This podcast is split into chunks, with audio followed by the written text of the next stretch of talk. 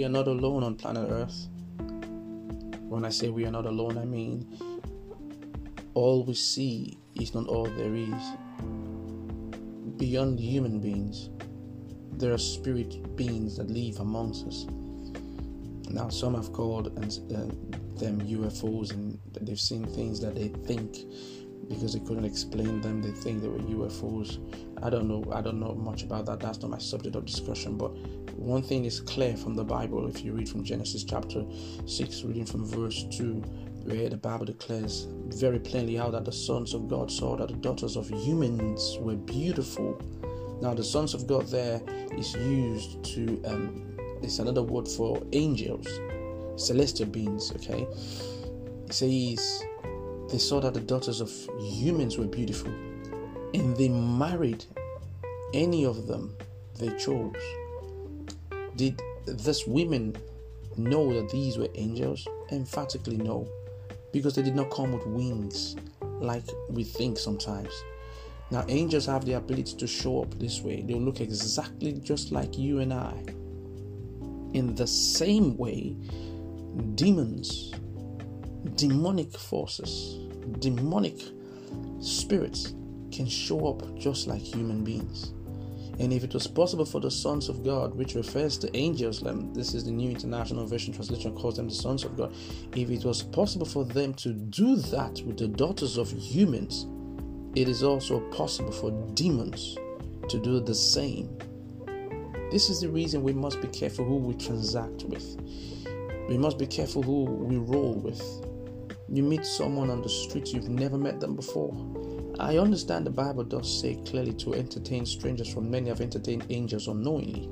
But there is a place where you must be led by the Spirit of God so you don't get into trouble, so you don't put your life in harm's way. Because these ones who have entangled themselves with such forces, such spirits, they never remain the same. The whole idea why it's possible or why demons even live amongst us and would like to infiltrate the human race is exactly what I just said. To infiltrate the human race is the reason. To corrupt God's creation is the reason in certain places around the world, there's been, there, there has been stories of a woman who gives birth and gives birth to a baby with six, six, six, six hands, to four legs, two heads. Where do you think this is coming from? This is not the normal cause of event with humans having intercourse with a human being to have a baby. Somewhere down the line, a demonic influence resulted to that. So we must be careful how we live our lives. We must be careful who we roll with. When you have children as a parent, don't be quick to take your child and take them somewhere and go, oh, that's his friend's house. I just want them to spend the night there. You may just be setting the child up for destruction.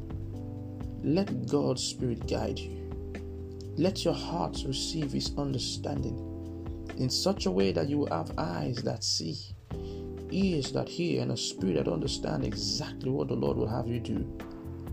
Because we are living in the perilous times the Bible talks about.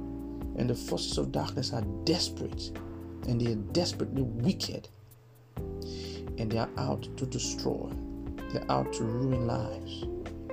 So, young boy, young girl, be careful who you roll with be careful who you transact with, whatever form of transaction you get involved in.